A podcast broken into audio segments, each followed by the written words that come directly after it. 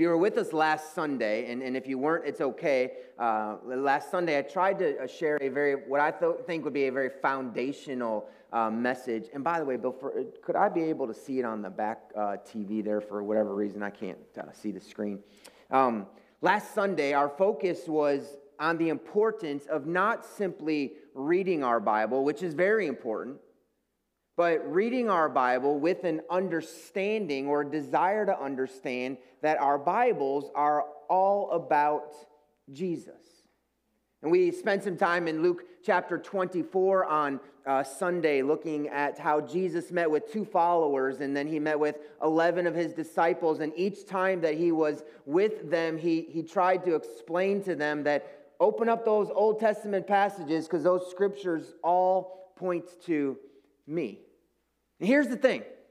Those followers of Jesus, those disciples of Jesus were people who knew, who memorized, who heard the Bible regularly, but they lacked the understanding of the Bible.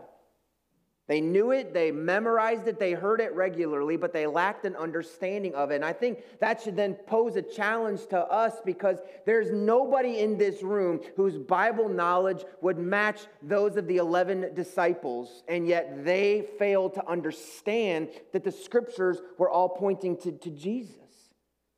And what makes it even more difficult for us today is that we're not familiar with many of the cultural aspects that we find in the Hebrew Scriptures.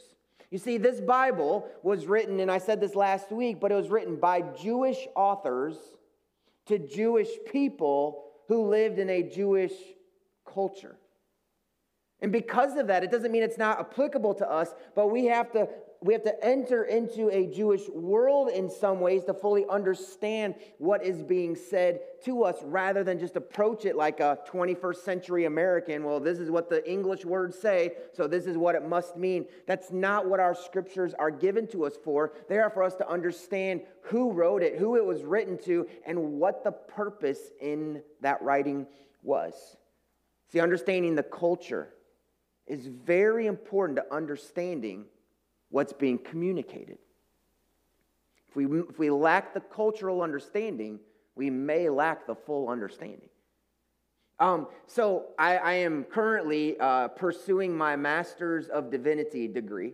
I took this semester off because of all the things that were happening in our lives right now, but I'll plan to pick that up next semester and hopefully graduate next May with my Master's of Divinity. And one of the classes that I most recently took is called Intercultural Communication. Doesn't that sound boring? It's basically a class that is trying to help you understand the importance of knowing a culture in order to communicate rightly. And one of the really examples that I remember so much from reading in the textbook was an American company had invited a Chinese company to come to America so that they could talk about a multi-billion dollar partnership. And the week of negotiations went very well, and it all ended up on the last evening at a very formal restaurant to kind of celebrate all that was going to take place. But that's when everything went south. Because when the Chinese delegation showed up, a junior executive of the American company was there to greet them and usher them into the room. And then when the Chinese leader said, "Where do I sit?" the junior executive said, "Well, you can sit anywhere you'd like to." The next day, the Chinese delegation left without signing the partnership. And it was only through time that it was uncovered that when the junior executive of the American team greeted the head leader of the Chinese company, the entire team was offended that the head of the American company wasn't there to greet the head of their company. And when the junior executive said, "You could sit anywhere you want to," that insulted the entire team, because they believed that their leader should be seated at the head of the table, right directly next to the leader of the American team. See, in In the Chinese culture, hierarchy is so important that everybody wants their leader to be lifted and exalted. So the whole team was insulted when the Americans treated them that way. While in American culture and the Western culture, equality is what everybody seems to strive for. We'll treat everyone the same no matter your title. But those two cultures did not understand one another, and so although they shared the same experience and the same space, they left with different conclusions. So as we read the Bible, you've ever been in a Bible study where someone said, well, this is what it says to me, well, this is what it says to me, well, this is what it says to me. And I'm going to tell you something, the Bible was written to say one thing. It wasn't meant to say something to each of us differently. Now, we can take and apply it to our lives differently because some of us are in different ages. Some of us are in different walks of life, spiritually mature, spiritually immature. Children out of the home, very young children. We can take the principles of the Scripture and apply them to our lives differently, but the Scripture was meant to say one thing and one thing only, and that's what the Holy Spirit desired to say through His Word. So we have to, as we enter the Word of God, we have got to care about the cultural context of the Scriptures, because we're gonna read a passage today in Exodus chapter number 19 that my guess is 100% of the people in this room, myself included, really would struggle to understand that what this would have meant to the people who originally read this, because what I'm going to tell you is that we're going to read about a wedding, but it won't say anything about a bride and groom. But it would make complete sense to everyone who read it. We're starting in Exodus 19 today, because I told you last week the Lord has led me to begin a journey with this church through the book of Deuteronomy. And I believe there's two reasons why. I believe the Lord placed Deuteronomy on my heart because Deuteronomy was given when a group of God's people stood at a precipice of some great, incredible act that God had prepared for them, this promised land. And I believe that as a church, we really are standing like at a precipice ready to be able to take a big step into a place, into something God has promised that is going to be great and it's going to be awesome. And so let's remind ourselves what this very wise leader named Moses said to a group of people as they were ready to embark on a new journey. But secondly, Deuteronomy was written to a new generation about the same law. Many in here, you're second or third generation Christians. And there's many second and third generation Christians who are doing what is called deconstructing their faith. I don't want anything to do with the faith of my fathers. I'm going to find my own way. And I don't think that's the way it needs to be. I think we take the faith that has been handed to us, the word that's been handed to us, and we say, how do we apply this to our lives in the 21st century? The Bible doesn't change, but the applications can. And so that's what I really, really hope that we're able to look through in Deuteronomy. But the word Deuteronomy, the book Deuteronomy, simply means the second giving of the law.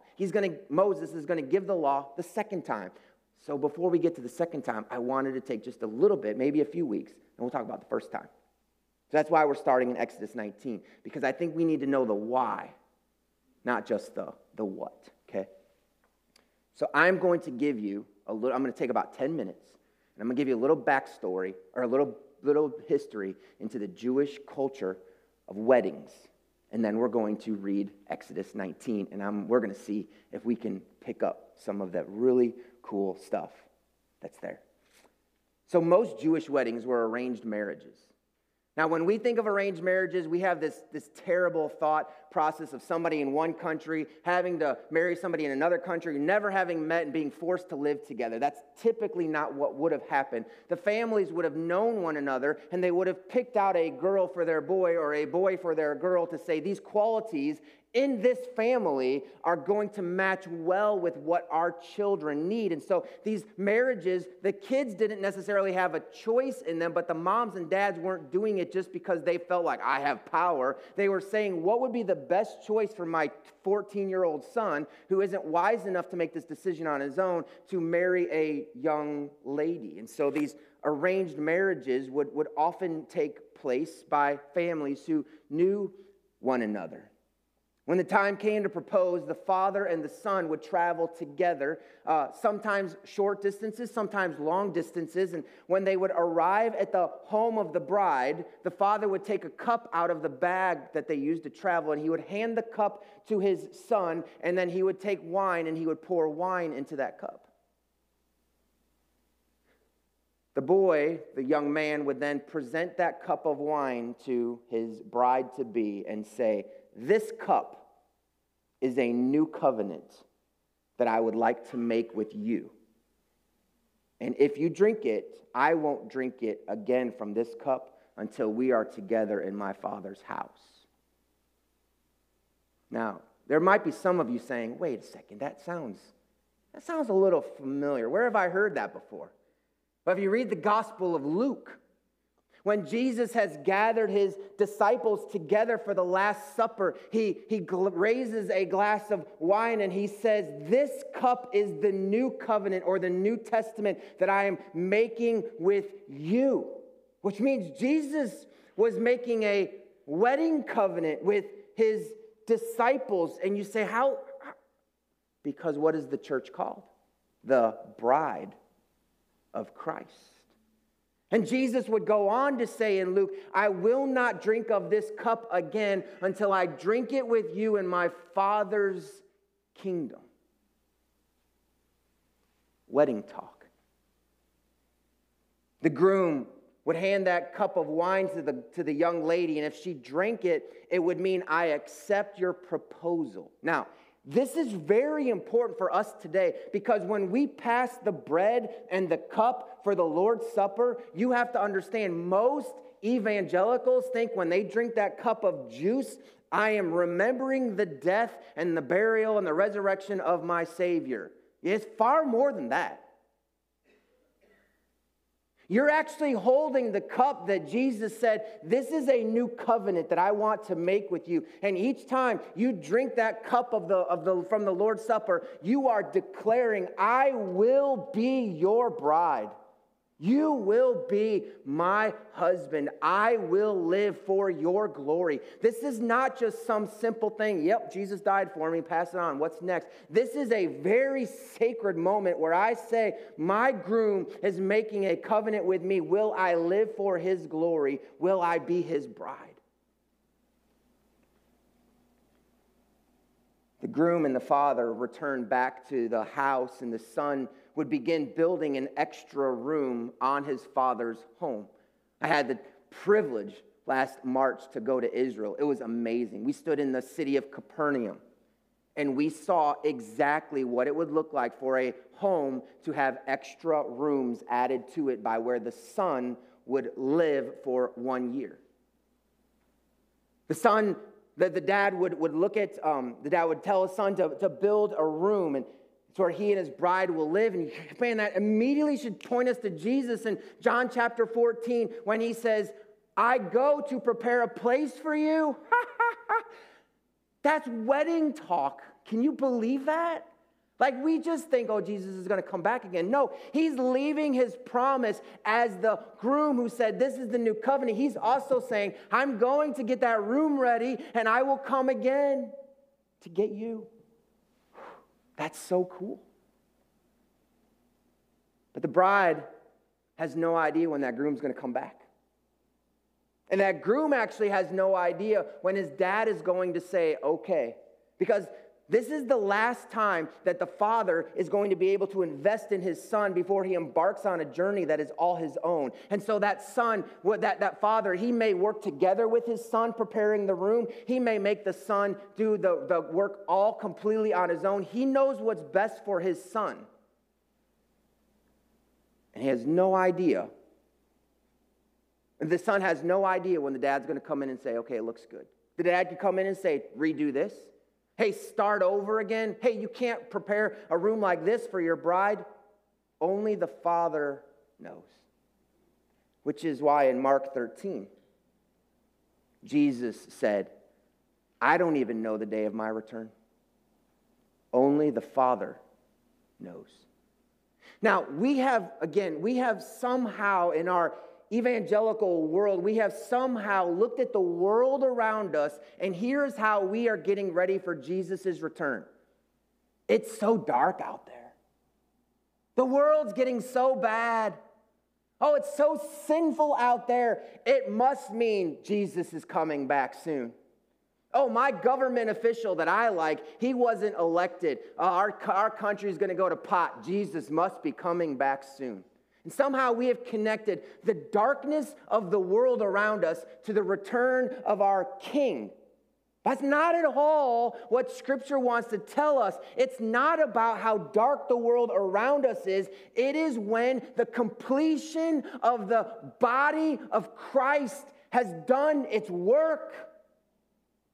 The Father's not waiting for the world to get so bad that he sends his Son to rescue us. The Father is waiting for the people of God to do the work that God has called us to do so we can complete the work is given. And then he said, Son, it's time to go get your bride. But we love to point at the world around us and say, Jesus is coming back because you're so bad. The truth is, Jesus is waiting to come back until his church gets it going. Hey, we're called to make disciples. Are we doing that?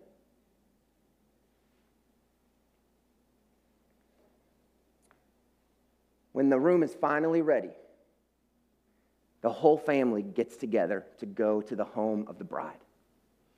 The town watchman will be looking in protective ways for his town, and when he sees the approach, he will send out a cry. The groom is approaching, right? So when the groom is approaching, they're going to whisk the bride away, and they're going to give her a ritual cleansing bath so that she will be prepared for the moment she and her groom will consummate their marriage.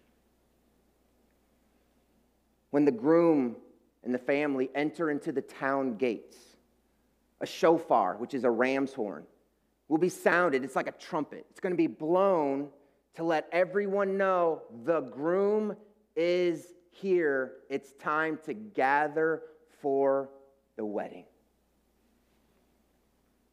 The bride and groom will come together under a canopy. It's called a chuppah in Hebrew. It'd be a canopy, and that canopy represented the presence of God over the top of them. They would stand under the canopy, and the groom would begin to share a covenant that he had prepared for his bride. He reads the covenant and asks her to accept the conditions for their marriage. And these words of the covenant express the character of the groom and what the groom values. And he asks his bride, please value the same things I value. Once the covenant has been given, the bride and groom go to consummate their marriage together. This is where the bride would show proof of her virginity, that she had saved herself for her groom. Once that proof has been given, the groom would pay the price for the bride, and the party begins. It could be a long party, it could be a short party, but a party begins. Eventually, the bride and the groom return back home to live in that room that he had prepared next to the Father's house. And there would be 1 year that they would spend together in a honeymoon stage where they would get to know one another, where the groom would not be required to work in the fields and the groom would never be required to go to war, because it is time for the two that have come together to get to know one another, because they didn't know each other, but now they have to learn, how do we live together in love? That is the Jewishness of a wedding. Now, let's look at Exodus chapter 19. We're going to begin reading in verse number 3.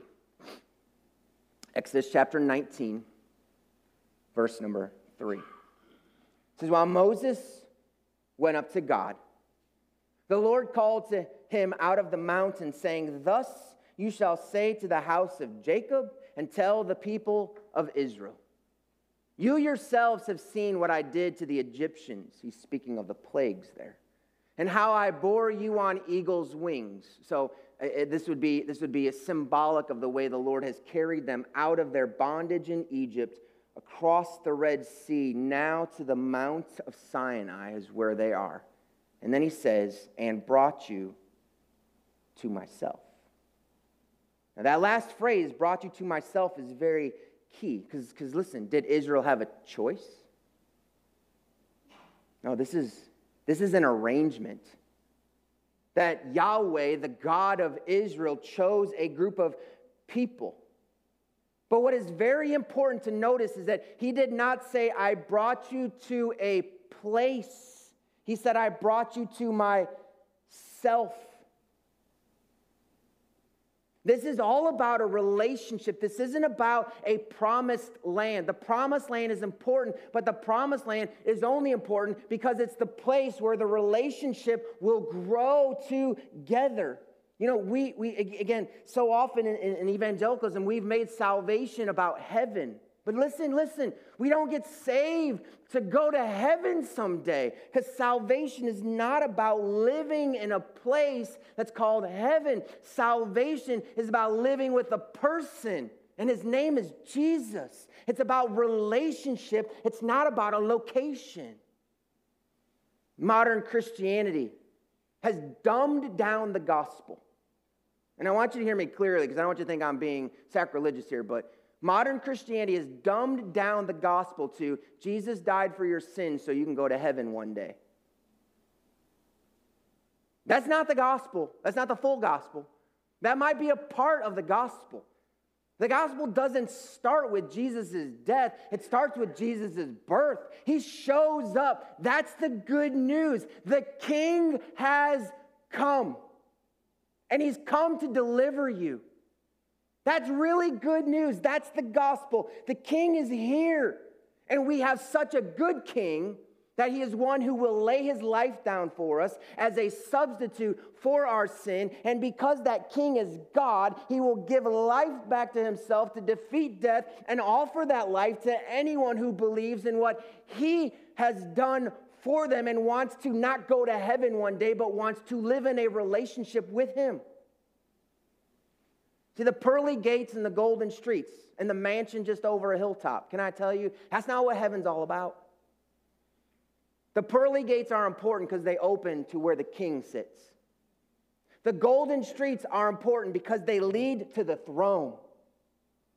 And you don't get a mansion. Just honest, that song is just not quite biblical. You don't get a mansion over a hilltop. You get a room with your With the groom. You get a room with the groom. I think that's just absolutely amazing. We focus so much on heaven. Like a place that is so rich that precious gemstones are used as decorative pieces, and pure gold is used to pave the streets. You know why we call it heaven? Not because of any of that. Because that's where Jesus is. And can I just tell you? If you had all the wealth in the world and Jesus wasn't there, that ain't heaven. If you were in a place of eternal fire and that's where you find Jesus, that's heaven. Anywhere Jesus is where we want to be. And regardless of how rich or wealthy it is, anywhere Jesus is not is hell. Let's keep reading. Verse 5. Oh, can I make this statement before I go on? Just to remind us. Heaven is not about what you and I get to experience. It's not about the cool things that we have in heaven. The cool things are all representations of the amazing King. Heaven's not about what we experience. Heaven is about who we experience. We're going to heaven to be with our King. Verse number 5. Of Exodus 19. It says, now therefore, if you will indeed obey my voice and keep my covenant, you shall be my treasured possession among all peoples, for all the earth is mine. Verse 6. And you shall be to me a kingdom of priests and a holy nation.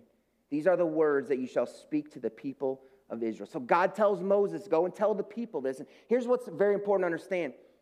I know that there's conditions right here, right? It says, if you will obey. But here's what we have to understand. Listen, he's not saying, if you will obey me, I will save you from Egypt. He's already done that. This isn't like I have to do these good things for God to work salvation in me. No. God doesn't respond to salvation by our good works. The people have already been saved. Now he's saying, if you will follow me because I have shown you how much I love you, if you will follow me now, there are blessings that are going to await you that you could not even begin to imagine.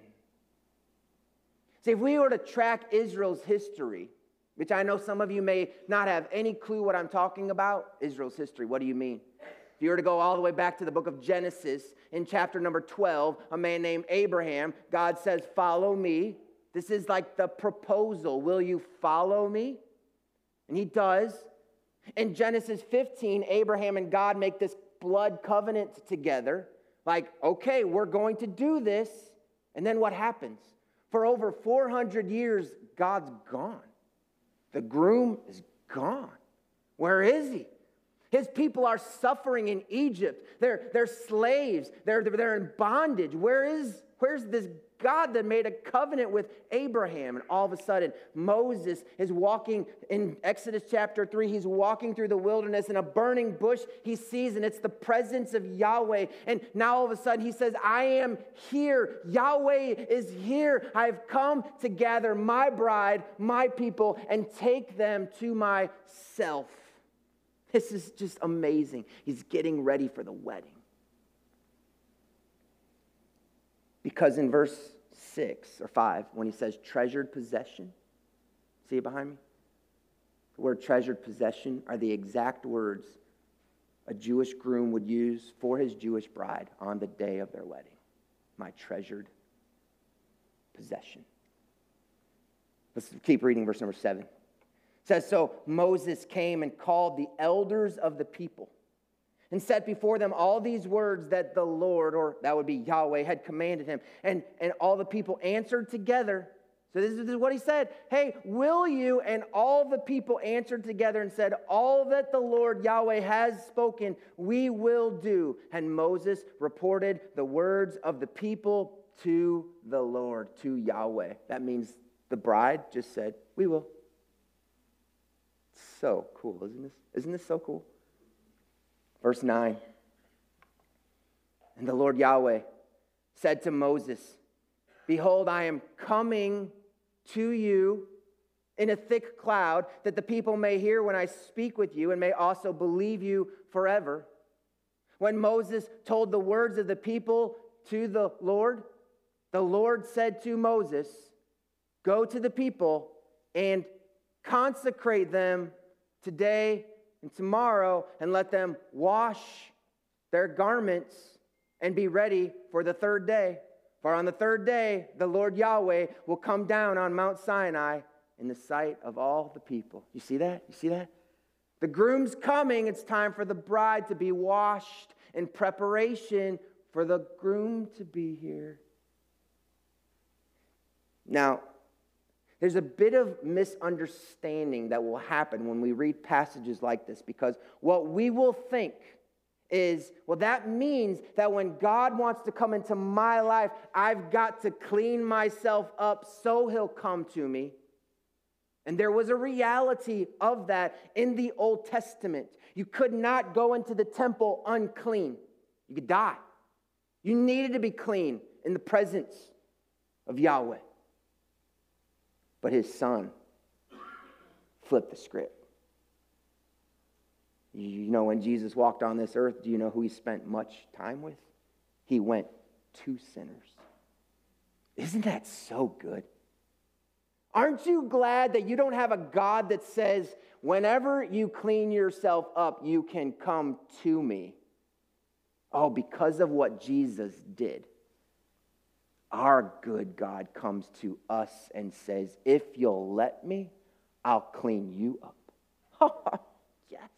I don't have to worry about cleaning myself up. I need to be in the presence of my God, and he will clean me up. You know, Jesus doesn't wait for us to get cleaned up before he comes to us. No, he doesn't wait for that. It is in coming to Jesus that we find ourselves clean. It means Jesus doesn't save us because we're good. He saves us to make us good. What a God! Like that, you can't just sit there and stare at me like, whatever, I'm ready for this to end. You have to smile. That's how good your God is. He doesn't save you because you deserve it or are worthy. He makes you worthy. There we go. Yes. Man, amen. Let's keep reading because it just gets better and better. Verse 16. I'm going to skip a couple verses and we'll go to verse 16. Remember, he said, go ahead and get ready on the third day I'm coming. Now it's the third day. Verse 16, on the morning of the third day, there were thunders and lightnings and a thick cloud on the mountain and a very loud trumpet blast. The groom is here. So that all the people in the camp trembled. Verse 17, then Moses brought the people out of the camp to meet God, and they took their stand at the foot of the mountain. Now, Mount Sinai was wrapped in smoke because Yahweh the Lord had descended on it in fire. The smoke of it went up like the smoke of a kiln, and the whole mountain trembled greatly. So picture it, the presence of God hovered over them in smoke as the people gathered close. They were under the huppah. Now, the presence of God was there. And what happens under the huppah? The covenant is made. So what happens while the people are there gathered close to the mountain? It's the giving of the Ten Commandments. You know, most of us think the Ten Commandments are these things we have to do. Oh, there's so much more than that. It's the covenant that your God wants to live in partnership together with you. What he's telling you in the Ten Commandments is, this is my character. These are my values. Will you live making these values yours? See, the Ten Commandments are more than rules to live by. They are marriage vows that define the character and values of Yahweh and what he wants to be important to his bride. Now, we're not spending our time going through the rest of Exodus. We're going to eventually get to Deuteronomy. We're going to take a few weeks, and we're going to talk about the Ten Commandments, just a little bit to understand them a bit more. But if you know the story throughout the rest of Exodus, do you know what happens? Not too long after these Ten Commandments are given, what do the people do? Oh, they build a golden calf, and they begin to worship and dance around it. And when Moses sees this, oh, he throws the covenant that had been brought back down off him. He throws it down in anger. And why was Moses angry? Because the bride on her honeymoon was being unfaithful to her groom. They just got married, and already the unfaithfulness has begun. That's why he gets so upset. In fact, if you read what happens, it's in Exodus 32. Moses takes that golden calf and he grinds it into powder and he throws it in water and he says, drink. And the people have to drink it, and many of them die, which makes no sense. Why would Moses do that? Until we read in the book of Numbers that when a Jewish husband believes his wife has been unfaithful, he brings his wife and a grain offering to the priest, and the priest burns the grain offering, sprinkles the ashes in water, and makes the bride drink it. And if she has been unfaithful, her bowels will enlarge as a curse. If she's been faithful and innocent, nothing happens. You see, that golden calf being thrown into powder and drinking it was the bride saying, have you been unfaithful to your groom? Yeah, but you see, this has got to immediately we have to make these connections to Jesus, who was handed his own cup. A cup that he prayed in the Garden of Gethsemane, Father, if it be possible, let this cup pass from me. Well, wait. What's the cup? Well, the cup is the wrath of God against sin, right?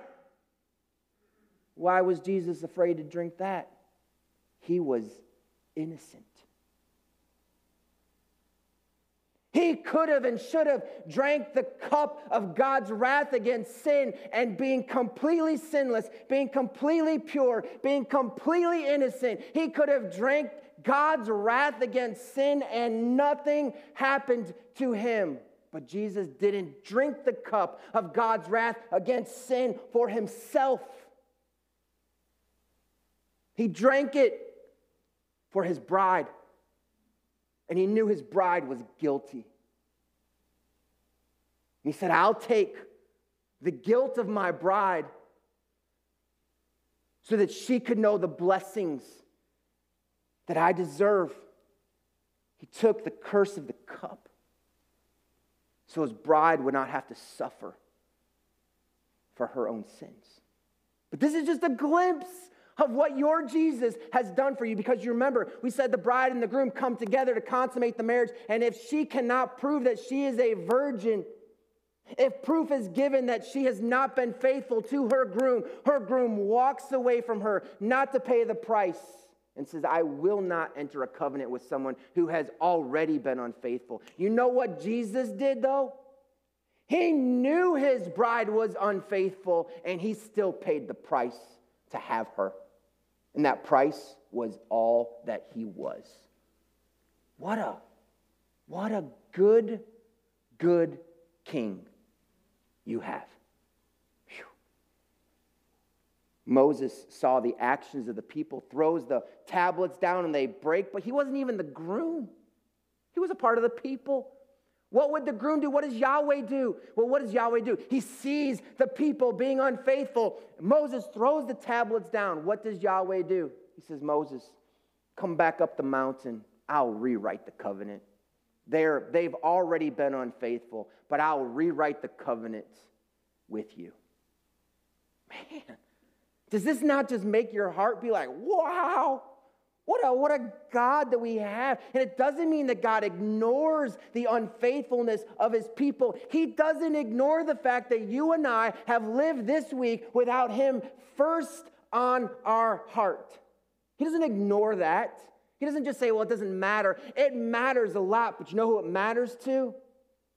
To Jesus, who suffered for our sin. He suffered for our unfaithfulness because it was while he was hanging on the cross, he speaks the words, why have you forsaken me? Oh, he should have forsaken the people. He should have forsaken the unfaithful ones. But here, his very son, sinless, spotless, hangs on a cross, and the Father turns from his pure son. He forsakes his son. Yes, he does that so that he can accept you and me as the unfaithful ones. Jesus was forsaken so that we could be accepted. What a God. What a king that we have. Say, so what do I do with this? Man, I love the fact that what Paul says in the New Testament. Paul writes this. He's like, I'm the chiefest of sinners, right? Oh, wretched man that I am, right? And then he says, man, there's no condemnation to those who are in Christ Jesus. Wait. Are you a sinner or a saint, Paul? Yes. Yeah, but are you a sinner? I am the chiefest of sinners. But are you a saint? There is no condemnation to those who are in Christ Jesus. Amen to that, man. Wow, that is such good news. So what do we do with it? We celebrate the redemption offered by the work of our groom. We celebrate it. How do we do that? Well, we allow our lives to be a light for Jesus through our worship. And that doesn't mean what we do in here. When you go to work tomorrow, you're worshiping your king in the way that you go to work tomorrow. You're worshiping your king in the words that you use and the works that you do. Listen, if you haven't figured it out by now in 3 weeks, I love worship. I love to sing. I love to raise my hands. I'll say amen. I'm going to get excited. I celebrate what my king has done for me. Now, you may not in the same way. Like, Chelsea, can I tell them what you said on Tuesday about, yeah. So Chelsea said on Tuesday, she was standing over here, she's like, last week I wanted to get down on my knees and raise my hands as we sang. And I'm like, then do it. But what would the people think? No. What would my king want? Right?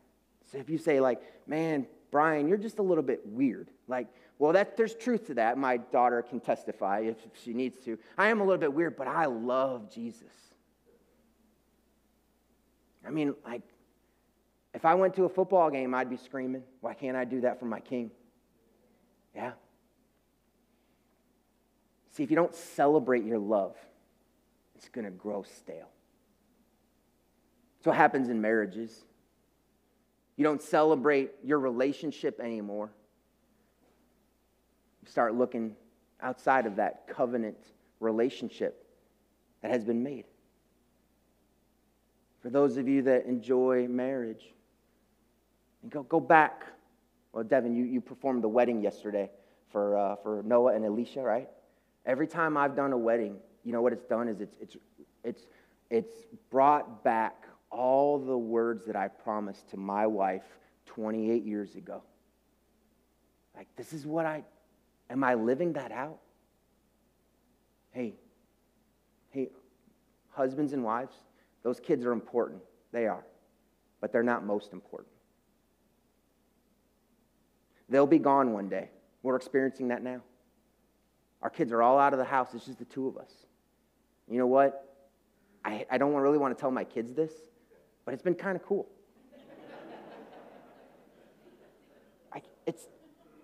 There's been times where it's just fun that it's just been us. I miss my children. I love my children. I'm so glad that Trinity came this week. I'm thrilled with that. But like, just the two of us, it's okay. People were like, oh, that empty nest thing, you're going to, man. It hasn't hit us quite yet. Too bad. Oh, my wife would be like, yeah, it is. So, yeah.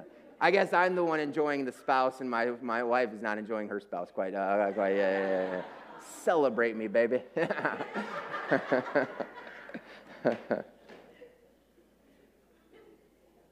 Yeah, well, what can be easy to do is start in a marriage to say, well, look at all I've done for them. What have they done for me? But listen, you didn't get married to ask that question. You didn't get married to say, what are they going to do for me? You got married to say, what can I do for them? Got to keep living that way. Secondly, experience the satisfaction found in the presence of our groom. Right, so we've got to stop thinking that heaven is all we're waiting for. Jesus can walk with you today. Hey, heaven is going to be amazing. When we finally see him face to face, But we don't have to ignore him today, right? He wants to enjoy you today. He wants you to enjoy him today. And we do that not by saying, look at all I'm doing for him, but look at who I am doing this for. This church is pretty cool. This place is a buzz, like early on Sunday mornings. And if you're looking for some way to serve, man, let me know. We'll get you involved. But it is so cool to walk in here, see people getting ready and doing things. But I tell you this, sometimes we go through these seasons of saying, I am so tired of serving people. No, listen, wait. You're not serving people. You're serving Jesus by serving his people. And sometimes we have to be reminded of that and allow our focus to be on who we're serving, not just what we're doing. We want Jesus to become our satisfaction, because if I can have Jesus plus something else to make me finally happy, well, you're always going to be disappointed by whatever the plus is. But the deeper you go in Jesus, the greater the satisfaction will become. Last, live with a devotion to the values of your groom, right? Celebrate the redemption offered by the work of your groom. Experience the satisfaction found in the presence of your groom, and live with a devotion to the values of your groom. So love the people whom Jesus loves. Kara, you said it so beautifully in your prayer. Like, may we have a heart for the things that Jesus has a heart for. We have hearts for things, right? We do. We want stuff. Is that what Jesus has a heart for? Jesus loves widows. We should love widows. Jesus loves the fatherless. We should love the fatherless. Jesus loves foreigners and outsiders. We should love people outside of the family of God. And Jesus loves sinners. And I don't know about you, but I have a really hard time loving sinners sometimes. It's really hard.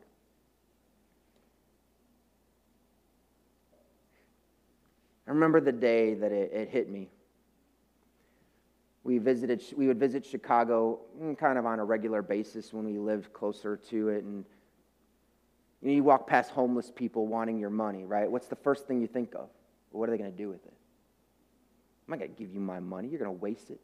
You're going to go buy alcohol. You're going to go use it to continue in the lifestyle that you're already living. And it was so easy for me to look at them and say, psh, and just keep walking until the day it hit me. A poor, homeless man with nothing to offer me is the very physical representation of who I was to Jesus. I was poor. I had nothing to offer. I was homeless. I had no home. I had nothing to give him. And he didn't look at me and say, well, if I give my grace to you, you're going to waste it. He actually knew that when he gave his grace to me, I would waste it. He actually knew that when he showered me with gifts, I would take those gifts and I would use them to continue in a lifestyle that did not glorify him, that glorified me. He knew that when he poured out mercy and forgiveness and kindness and compassion and generosity and love, he knew when he poured all of that out on me, I would take it and I would run with it and I would have nothing to do with living for the king. Nothing to do with it. And yet he still did it. I came to realize when I look at a poor, homeless man that has nothing to offer me and I ask the question, what is he going to do with what I give him? I'm asking the wrong question. The question is, do you have a heart like Jesus? I'm not for helping people stay in their struggle. You know, and I don't want to enable people. But I think we use that as an excuse far too often to say, I'm not going to, because what we really do is we lack the heart of generosity that Jesus desires. So what if this man takes $5 and does something sinful with it? What did you do with the grace he showered on you? It's not about what he's going to do. It's about, do I have a heart like my king? Because you know, he's the one who was rich and became poor for me, so that I, through his poverty, might become rich. Right? He's the one who it says that he who knew no sin became sin for us, so that we might become the righteousness of God through him. Like, right? The great exchanges. That's what our king wants. So, have you committed to your groom? If you have, are you ready to live according to the values that he has? Because Jesus isn't just after your actions. He's after your affection. And he doesn't give you commandments as rules to live by, but they're covenant vows between two lovers. And that's what he wants from you. Would you pray with me? Father, we thank you